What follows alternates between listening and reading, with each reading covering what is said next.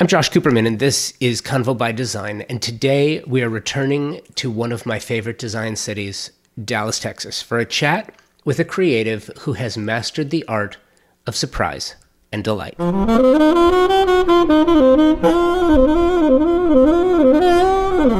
Thank you for checking out this episode of Convo by Design. We are solidly into 2022, and the on again, off again event schedule is wreaking havoc with travel plans and delivery dates. That being said, we are continuing to move forward with the 2022 remote design house Tulsa project that I've been telling you about. Very soon, you are going to start hearing about this project and seeing some of the finished spaces. If we can get some of our deliveries, that is. We are all in the same boat here. First designers up are going to be Gail Davis and John McLean with product from York Wall Coverings, Article, Franz Viegener, and others. I'm so excited to share this project with you. I can't stand it. Make sure you are subscribing to the show so you don't miss a single episode of the podcast. Surprise and delight. Such a simple concept, such a simple idea, right? So challenging to execute. It's a matter of finding opportunities to add something completely unexpected, yet adds to the overall concept while not detracting from it. Morgan Farrow and her team do that extremely well. Adding a unique element to this conversation, Morgan is joined by Matt Kane, president of Tatum Homes, who works in partnership on some new development projects with Farrow and her team. Surprise and delight in partnership with a developer builder. This is something that comes up in conversation all the time with design creatives looking for new avenues for collaboration. So I thought I would share, and you're going to hear all about it right after this. For well over a year now, you have been hearing incredible conversations, interviews, and panels with amazing creative talent as part of our Wellness and Design Thought Leadership series presented by ThermaSol. It has been and continues to be an absolute joy working with the entire team at ThermaSol from the top down. This multi generational family business has been producing the gold standard in steam generators, saunas, steam showers, and steam shower accessories for decades. ThermaSol is the original steam shower with technology that is state of the art, made and manufactured in the United States. The company's history with steam showers started by David Altman in 1958. Murray Altman acquired ThermaSol's steam bath division in 1989, and the company is now led by Mitch Altman from their world class production facility in Round Rock, Texas. The most successful designers and architects are using steam showers to maximize wellness, relaxation, and enjoyment for their clients. ThermaSol is a staunch advocate for the design trade, and I am so proud to have them as a presenting partner of Convo by Design and the Wellness and Design Thought Leadership Series. If not familiar with the entire range of ThermaSol products, please check out thermasol.com. It's it's funny because um, even though I've been doing this as long as I have, some people get nervous about doing interviews.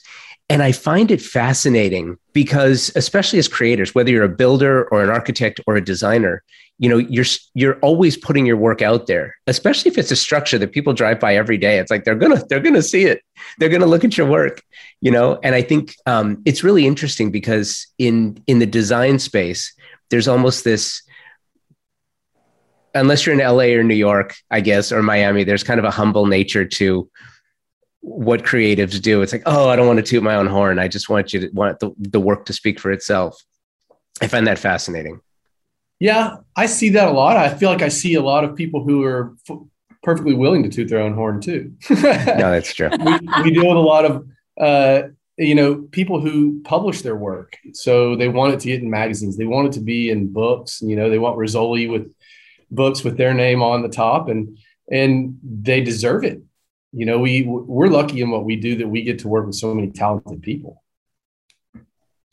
It's it's interesting too and i and i love doing virtual these virtual calls. Some people hate zoom. I actually love the virtual nature of the calls because otherwise we wouldn't be able to see each other. I wouldn't be able to see that iconic palm springs home behind you which i absolutely love. It's one of my absolute favorites um, curious, wh- Matt and Morgan, when did when did you guys when did you both start working together on projects? You want to hit it first, so, Morgan?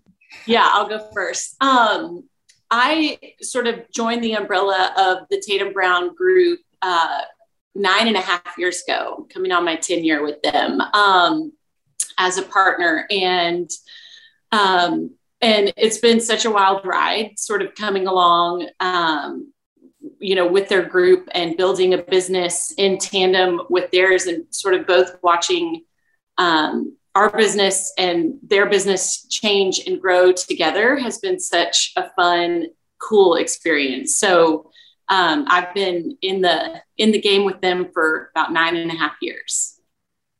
And um, Morgan and I together working together has only been about two years because I uh, I just joined the Tatum Brown team about two years ago. Tatum Brown's been around for almost 18 years, but I was a competitor until then. So uh, really, so our the owner of our company, Mark Danuser, grabbed me and pulled me in, and uh, happy to be part of the team too. That's pretty cool. Okay, so what part of the country are you in, Matt? I'm in Dallas also. Oh, you're in Dallas also. So yeah. the the projects that you are building and designing are they exclusively in North Texas? Uh, right now, for sure. Uh, we do projects and I, am going to separate Texas out. We do projects outside of Dallas, the Metroplex area, uh, ranch jobs and lake projects that are a little further off. Most of the time, that's traveling for a client who who has asked us to go. Um, but the major, the vast majority of our work is right here in the Dallas Fort Worth Metroplex. Morgan gets to spread out a little more than we do. Yeah, we're sort of more all over the place, and especially in the last two years, our sort of national um, you know scope of work has really really changed. Um, a lot of our our clients in dallas have been purchasing second homes and vacation homes. And so they've been taking us along. So i mean specifically within the last year we are in um, aspen big sky montana um, we have one in carmel uh, we are just starting one in Kiawah Island, South Carolina those are all our sort of secondary homes. And then we have one primary home um, for a client in Arkansas, in Rogers. That is really cool. You know, it's it's interesting to me, and it's really it's really this year, obviously the last years to. It's so funny because the word unprecedented. You know, if you say uh, something like if you say a word over and over again, it kind of loses its meaning, and, you and you you think, is that how it's pronounced? I forgot the word because I've said it so many times unprecedented is one of those words where it's just like I, it's lost all meaning. Here's what's interesting though. Over the past two years, and and by the way, that's why we're doing this project in Tulsa, Oklahoma, because it's a it's a design house. It's a virtual and remote design house, so it's a real project. But oh, wow. none of the designers are are in the in the Tulsa area. And by the way, it's funny because we haven't really announced this yet, but when this episode airs, it will be in 2022. And, and by the time people hear this, they will get to hear a little bit more about the project. But what's interesting is people are moving, people are on the move, and designers have kind of been, and builders and architects have kind of been struck with this. How am I going to do what we do in Big Sky? in you know hawaii in aspen in places where we're not based and we can't necessarily travel every single week to go work on a project because it's cost prohibitive if we try to do that and for a builder to say you know we can't exactly craft an entirely new business model because we want to go build in a new area but that new area may be incredibly profitable to go build and that may be, may be the next territory i think what's really interesting is creatives have had to learn how to do what you do remotely. And for creatives, that's not always easy, is it? No. Um, especially being in such a sort of tangible business, we are like touchy feely. We like to be hands on. Um, our design firm is unique in that we love construction and to be, and, and many of these projects I'm mentioning are construction projects. They're not just, you know, the pretty textiles and furnishings. And so for us, we've really stretched ourselves to learn how to communicate more effectively, how to fall in love with Zoom, which I don't know if we're there yet, um, and no. you know, learn how to communicate our design intent from hundreds of miles away and then re- really rely on teams that you know we don't know. Do they execute the way that we're used to? Like we're used to the tatum brown way and and many of our other you know wonderful builders in dallas but it's like we're used to a certain standard and it's just so different. But it's been an adventure and it's it's sort of it's exciting and thrilling. And i think that's why we've sort of been in the camp of yes. And so we're like okay yeah we want to do that because we want to learn how to be better at this. It'll be interesting to see how that uh, trend that you're talking about evolves in the interior design community. We've been working with out of town architects for years right? We we work with new york architects and architects from uh, california and even south florida and it the remoteness doesn't impact what they do until they need to come to the job site to just see the results of something.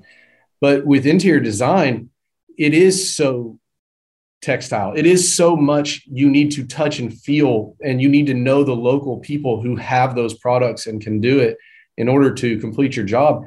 It's going to be really hard for the people who are migrating here to follow their clients, the interior designers to follow their clients and pick up the business here because they don't know the vendors and they don't know uh, they don't know where to get those materials locally. And from a cost standpoint, we really don't want to be getting it from the neighborhoods they do know.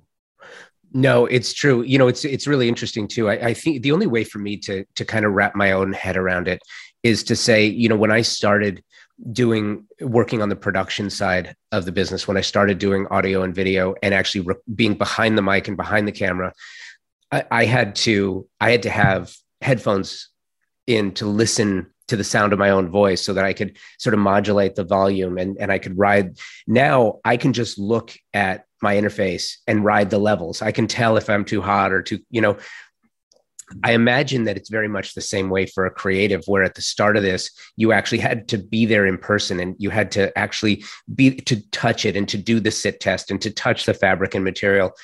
I'm I'm imagining that it's getting a little bit easier to do that. And saying that, you know, Matt, I want to start with you. Give me because you've got your finger on the pulse. Give me the the state of the business in Texas, in North Texas in particular. What's the state of the industry? And let's hear the ground rules. The supply chain is still backed up. We're still not getting product in time. Um, we don't know when it's going to get there. Costs are increasing. All that, all that is still in place as of this recording. What is the status of the business though? And when do you see those things? Do you have an idea as to when you see those things starting to flatten out a little bit? So there's another variable in where we are also that adds to that complexity, and that is that we have a massive immigration into North Texas right now. So we have, I would say, almost every week since October of 2020, I've met with a new client from California or the East Coast that wants to build or is looking for a lot, uh, is looking for advice on how to find architects and interior designers. And so on top of all of those supply chain issues and those material cost increase, we also just have shortages because everyone is building right now. Uh, I, I joked with a colleague that in the 16 years I've been in just the high end residential realm, I can never remember a time where we could be as selective of our clients as we can be right now. And where even the bad contractors have more work than they can handle. Um, and so the into the second part of your question do i see it trailing off? You know we've seen some improvement in things like lumber and i have to believe that costs won't keep going up but i don't know that costs are really going to come back down. Uh, you know I, I, don't they've been skyrocketing for a while now and and I, I do think that eventually supply chain will start to correct itself. People are going to get past the pandemics and things like that and and the work workers are going to go back into the factories, regardless of what country that factory is in, and and we're going to get those things back under control. I don't know that we'll ever see the prices fully come back down. It just doesn't ever seem like they ever do. Even before all of this was happening, lumber always went up, but it never went down. And so um, I think there'll be a little bit of a new normal, and then we may be starting to see it now. Morgan, what are you seeing? I mean, we're crying every day with our, um, you know, the emails we get with your furniture is now delayed four more months. Um, and, you know, for us, I don't, I don't know that we really have a great finger on the pulse of when that's going to change. I mean, our manufacturers have given us the, they've indicated we hope by 23 it will be better. Um, and and that's all they know. And so we are, I mean, we're pivoting with them alongside them. We like sort of typically would curate a furniture package, you know, six months, eight to six months prior to a construction project being finished and ready to install.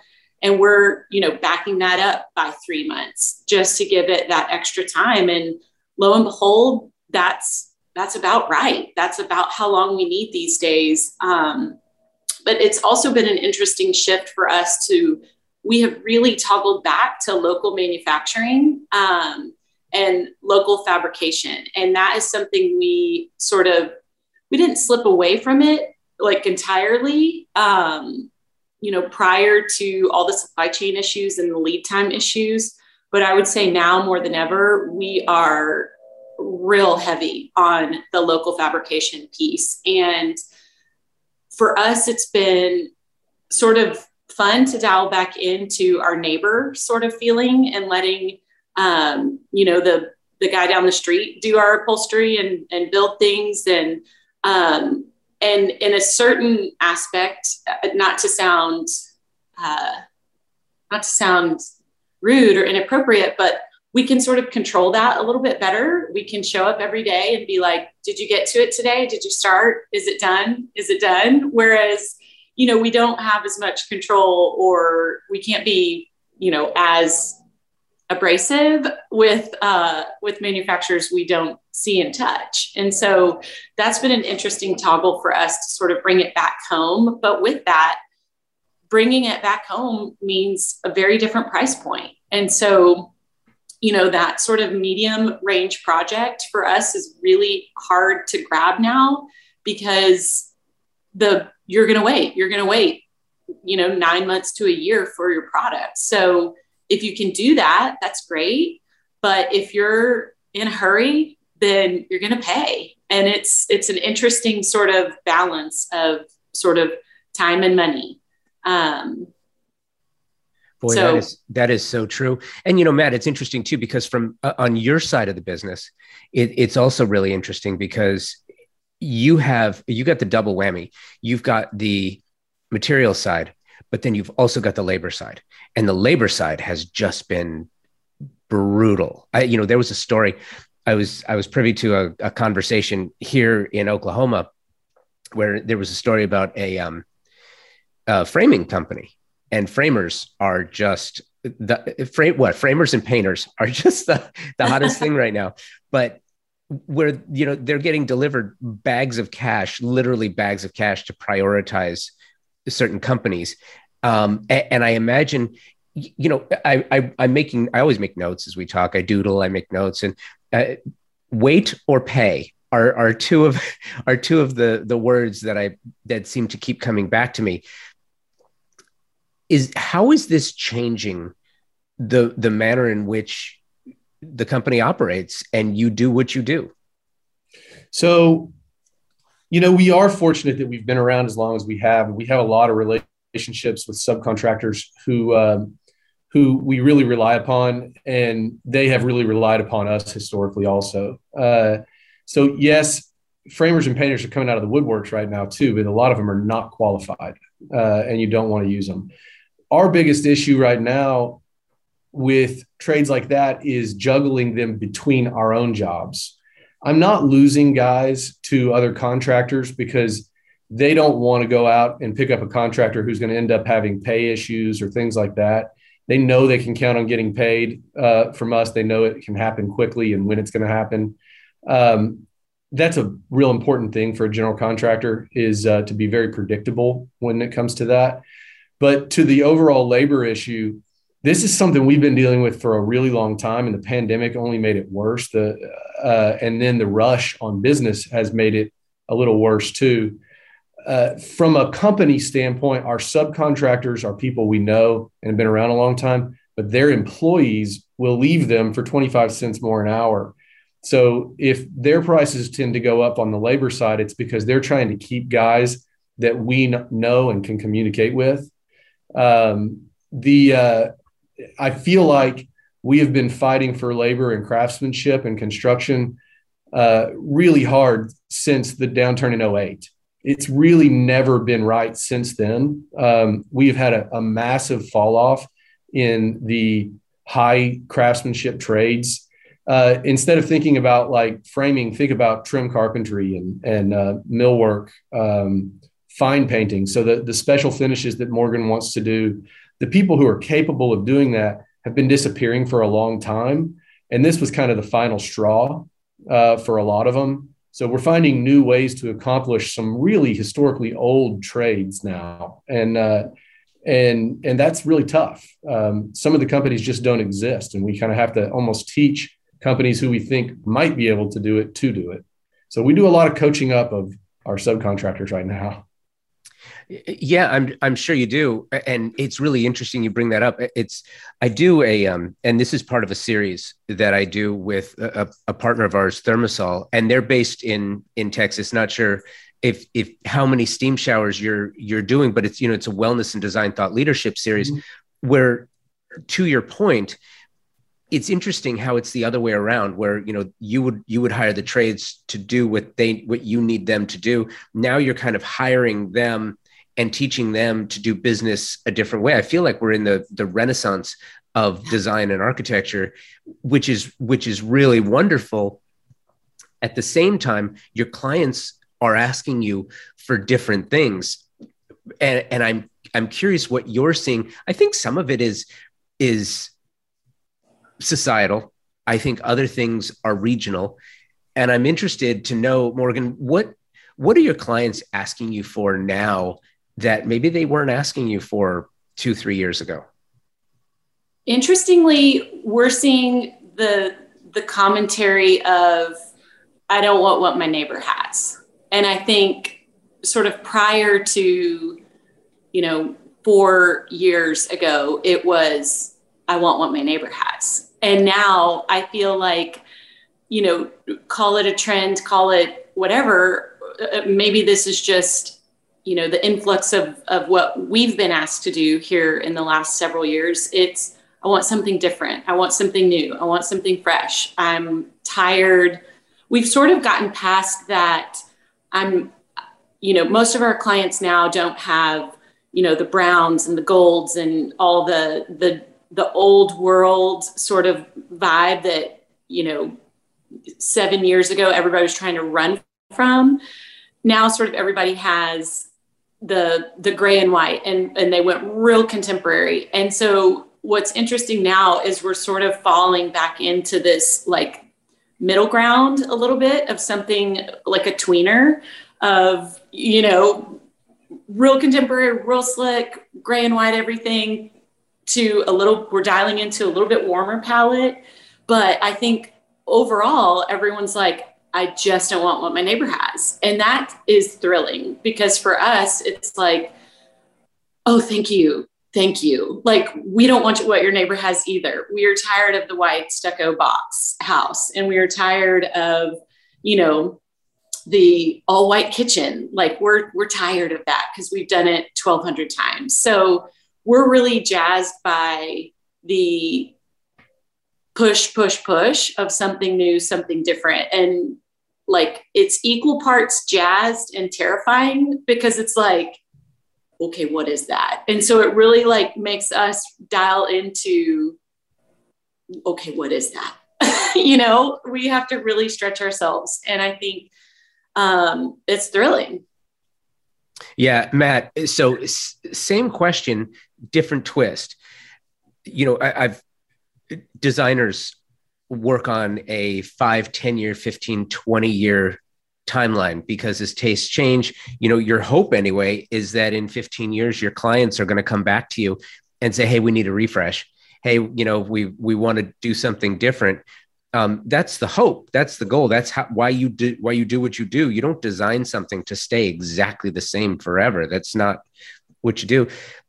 Builders architects you know you're you're creating something that is 50 75 100 maybe 150 years yeah they're going to move some walls and yeah they're going to add to it or or make some adjustments. And that's part of part of growth and that's part of the plan. But you're also not creating something that's going to change materially and entirely in 20 years from now.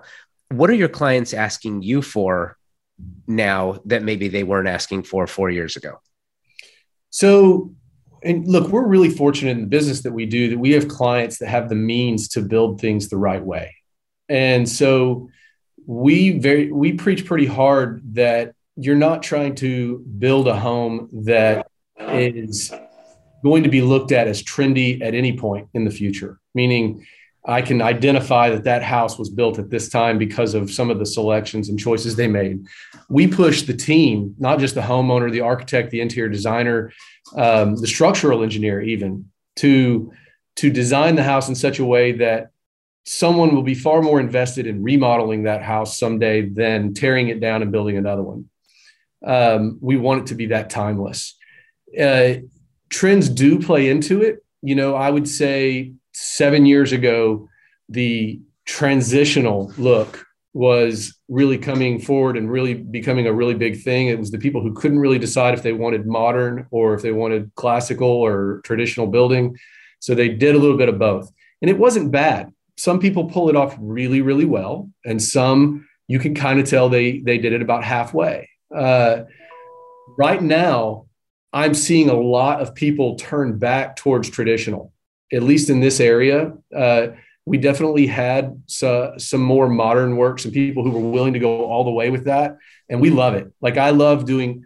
My, my personal, uh, uh, you know, affinity is for great architecture and design. It is not for a, a specific one.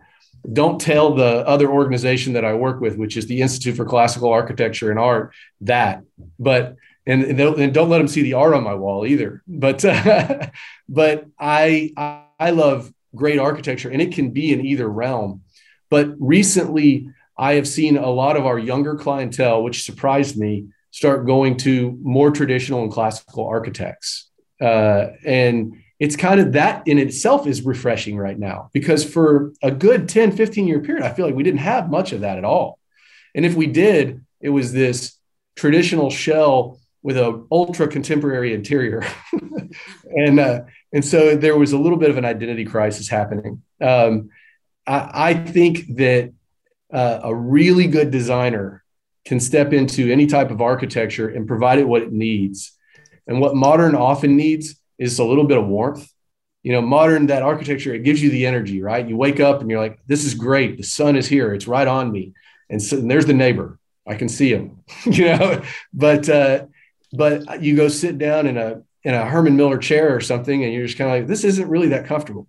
Uh, and so they can provide that that touch of what makes it feel like a home in that modern architecture, and vice versa for the very traditional stuff. It can come in and provide something in it that gives you a little bit of energy. It doesn't make you feel maybe as suffocated by all of the stuff that you goes along with classical, uh, and and find new ways to interpret that.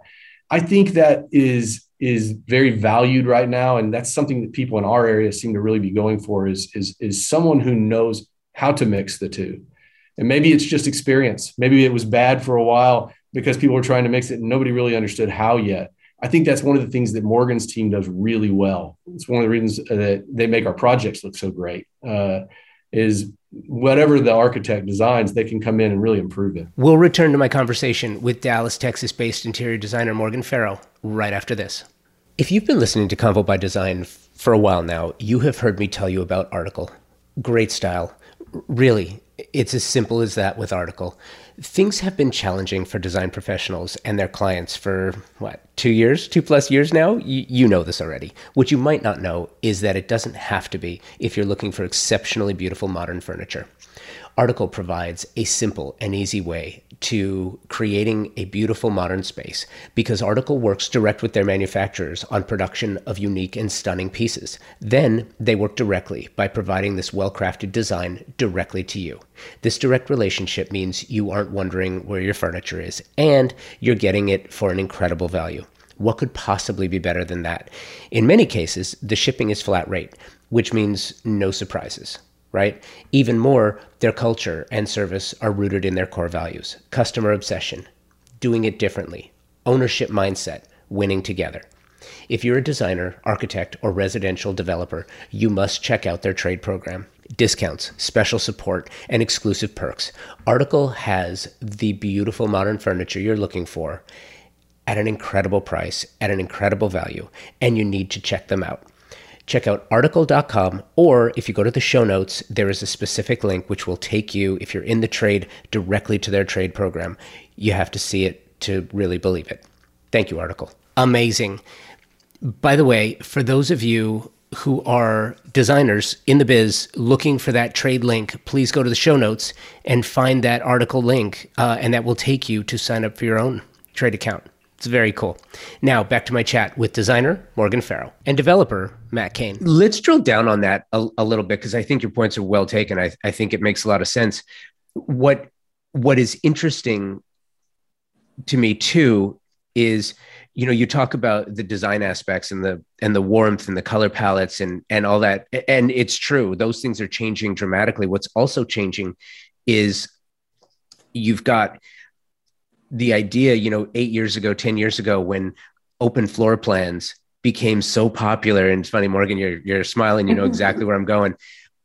It's, it's really interesting because it, it takes a complete shutdown and everybody working, schooling, daycaring at home for a while to understand that the whole open floor plan isn't necessarily the best thing in the world and it's funny because if you look, you just take your region, you take um, a, a lot of those Preston and Campbell, North Texas 1970s style homes, which really did take advantage of this complete, you know, quarter acre lots, huge open spaces where the kitchen opens up to the living room is where the, the idea started, you know, based on Cali- Southern California design.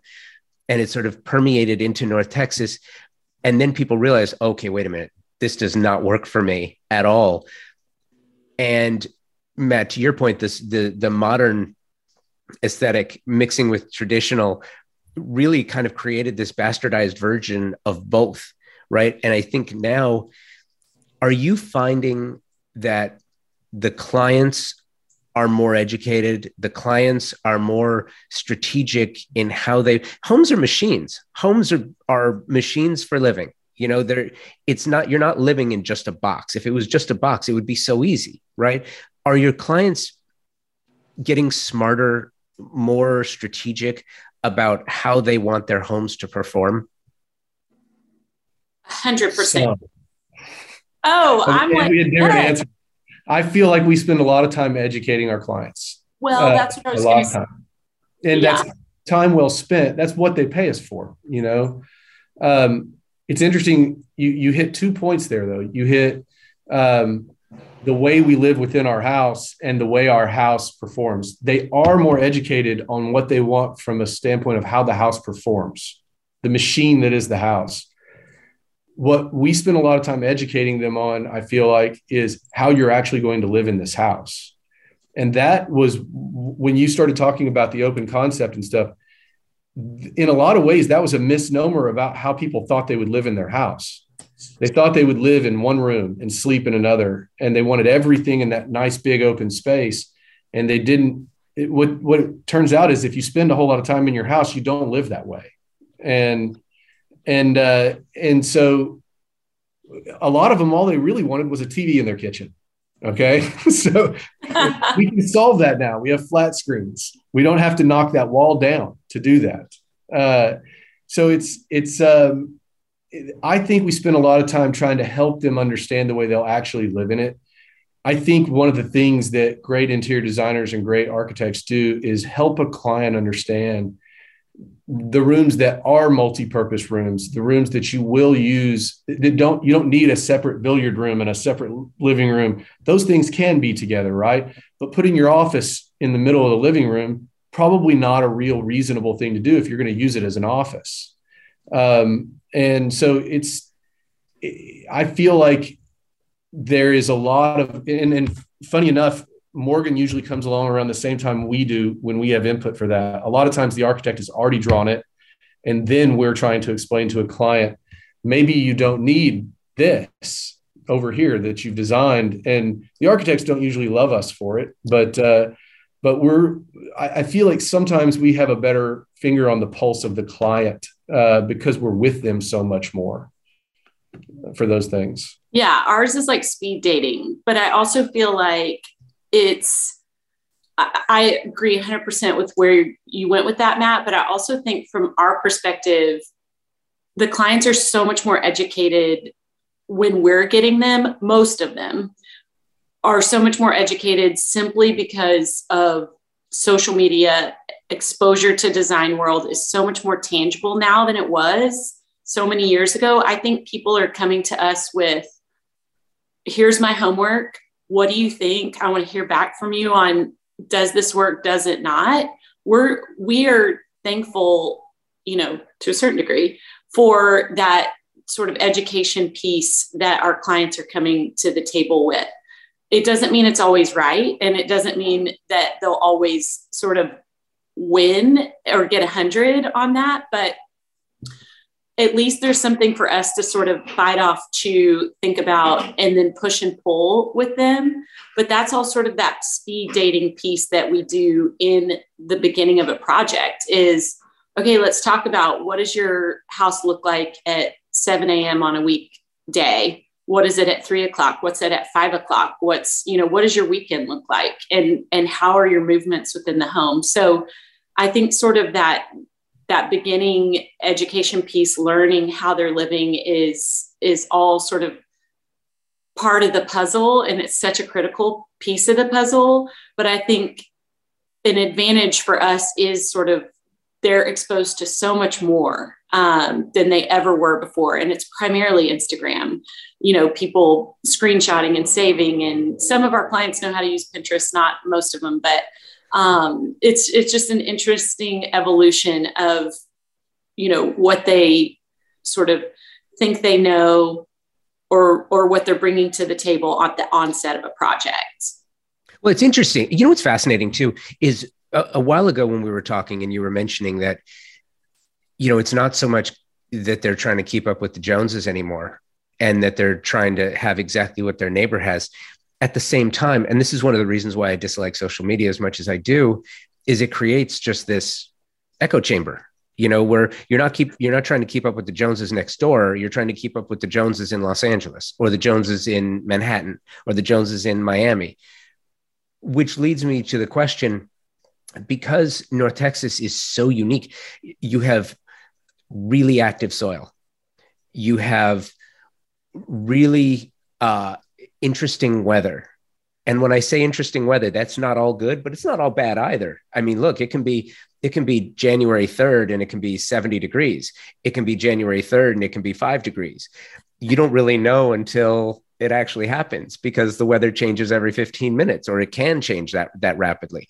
There are there are other things besides the weather. There are things that you have to deal with like you know when when I lived in Dallas in the mid 1990s getting from far north Dallas to you know the radio station on the other side of town took me 20 minutes.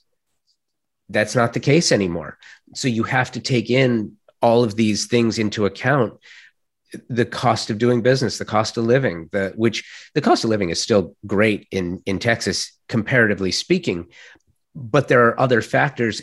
And i'm curious has that led to do you see certain traits, certain characteristics, not necessarily so much in style, because style is is relative, right? But as far as usefulness, you know, in some parts of the country, LA, New York's really started this concept of the second kitchens, whether it was a full second kitchen for you have a kitchen for show and then you have a, a, a, working kitchen where you know grease and odors and splatter and it's really made for for that kind of work. Or if it's something as simple as a butler's pantry where it's not necessarily a full kitchen but it's something to as a transitional space or something where you're, you're getting refrigeration and a coffee unit in an ensuite or it's something as simple as turning a bathroom into a um, a spa like environment. You know, I was I was having a conversation with the folks at uh, Sub Zero Wolf and Cove, and they were telling me that a lot of their clients, a lot of their designers, are now incorporating um, their warming drawers into bathrooms for towel warming. So you're taking out the the warming bar and you're incorporating a warming drawer where they're putting their towels. That is just genius to me. Sounds wonderful. It's it's amazing, right? We have not done that yet. Yeah, it's really cool. So I'm curious, what are you seeing locally that's that's maybe regional or changes in in the in the actual way that the that the home works? You gonna go first, Matt? Um, I want to think about that one a little bit. So, I mean, the first thing that popped into my head is that I feel like for the last couple of years, every house we have done they want the outdoor porch with the motorized screens. Now, that's not something necessarily new. It's new that we do it on every project. Um, the um, the and again, and as a, an extension of that, the motorized shades throughout the house. Almost every project now. It used to be only our our highest budget jobs would really do that. Uh, I feel like uh, warm floors. Uh, coming with a lot of the uh, immigration uh, clients from colorado and california who are used to um, radiant heat systems instead of a forced air hvac system um, we're putting a lot more hydronic and electric heat floors in houses uh, which is wonderful if you have it. Like it's it's a much more comfortable way to live than having the the, the drying effect of a forced air system.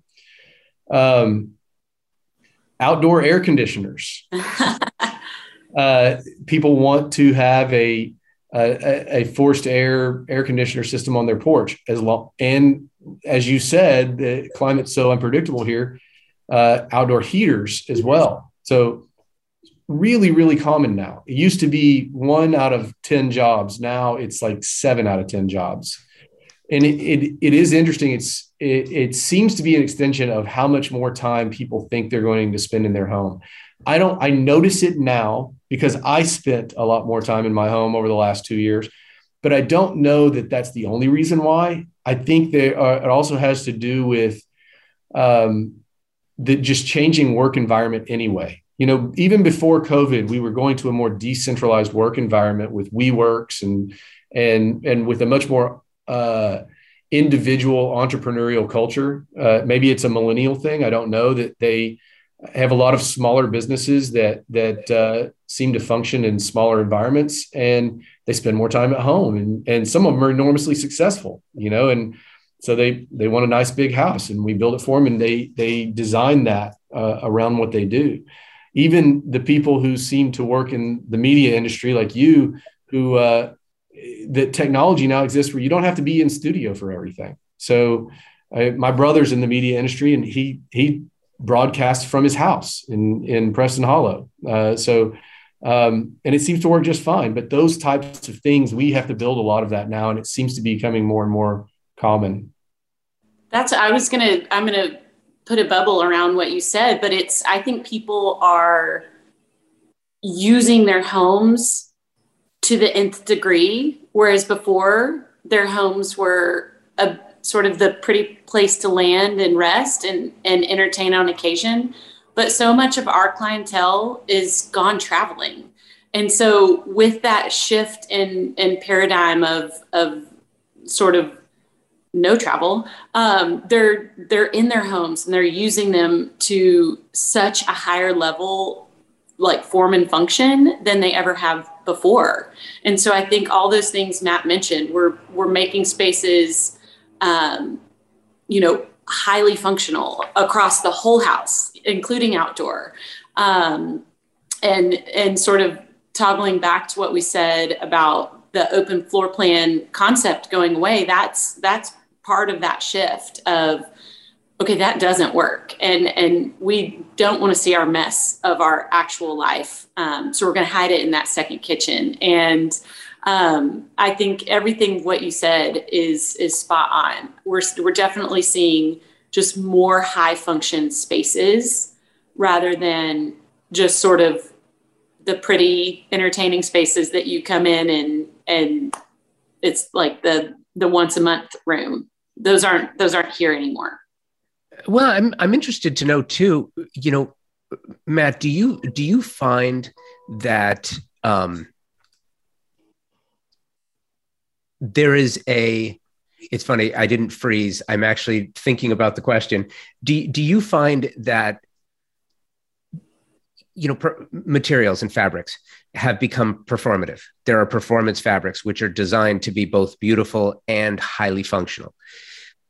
Has there been a, a mind shift where the clients that you're working with high end clients are actually expecting more performance from the homes. Not just that they be beautiful not just that they be high lux super impressive but that they also are are performing at a higher level. Is that part of the expectation?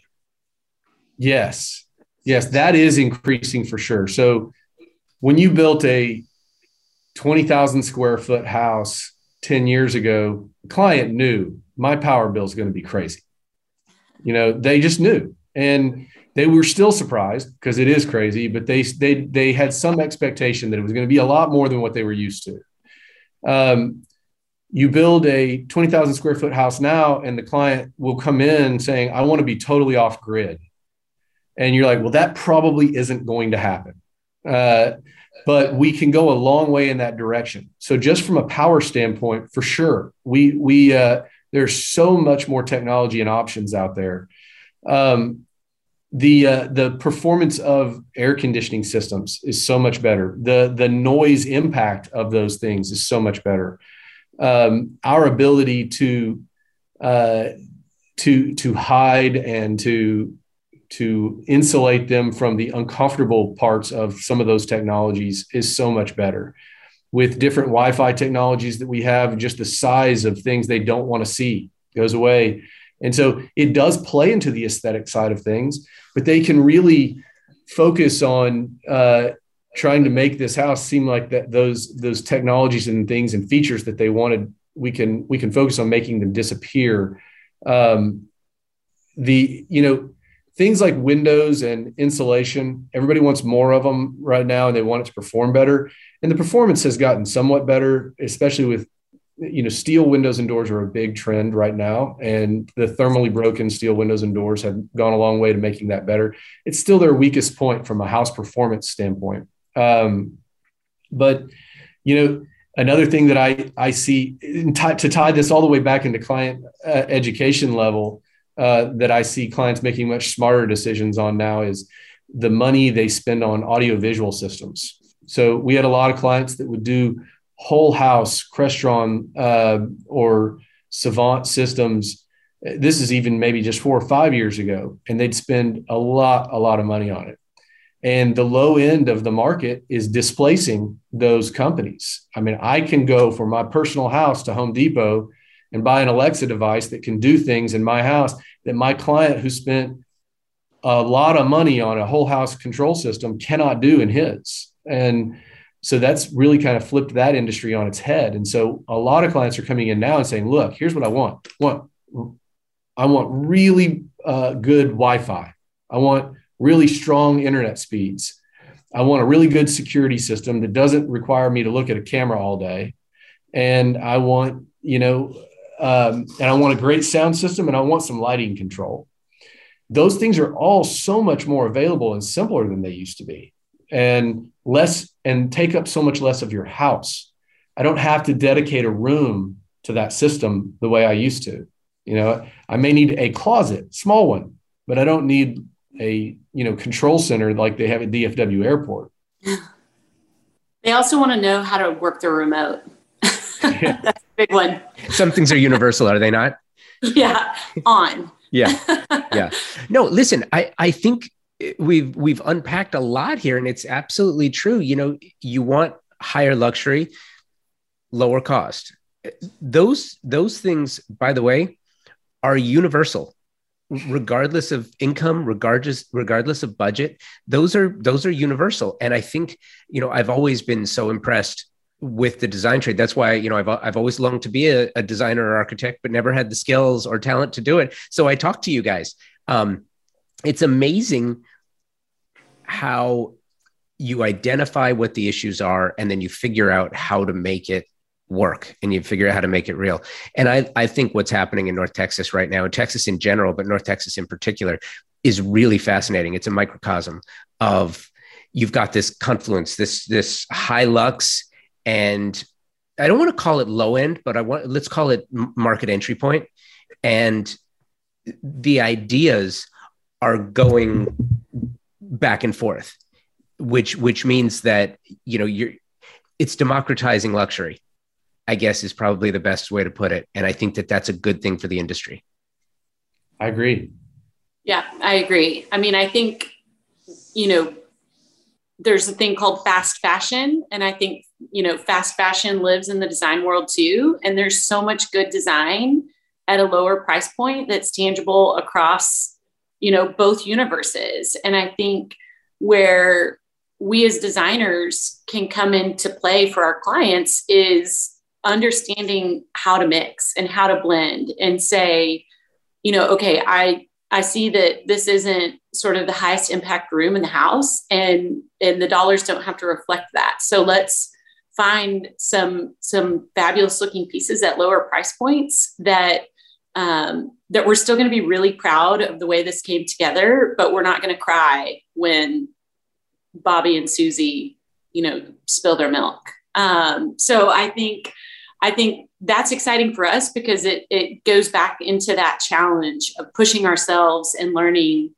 Okay, this is worth it. This is not, and and from a dollars perspective, and and pushing and toggling and sort of marrying those two um, in a in a really fluid way. Yeah, I, I could not possibly agree more. And by the way, Morgan, Matt, thank you guys for the time today. This this was fun. I I I love these conversations because I always find myself learning so much more uh, at the end of them than I knew coming in. So this was great. Thank you for the time. I really appreciate it. Thank you for having me on. Thank you. Thank you, Morgan. Thank you, Matt. Surprise and delight. Love it. Thank you, ThermaSol, Article, York Wall Coverings, and Franz Viegener for your partnership and support. You are remarkable partners and amazing allies for the trade. And thank you for listening. Remember why you do what you do, and that the business of design is about making better the lives of those we serve, right? Until next week, be well and take today first.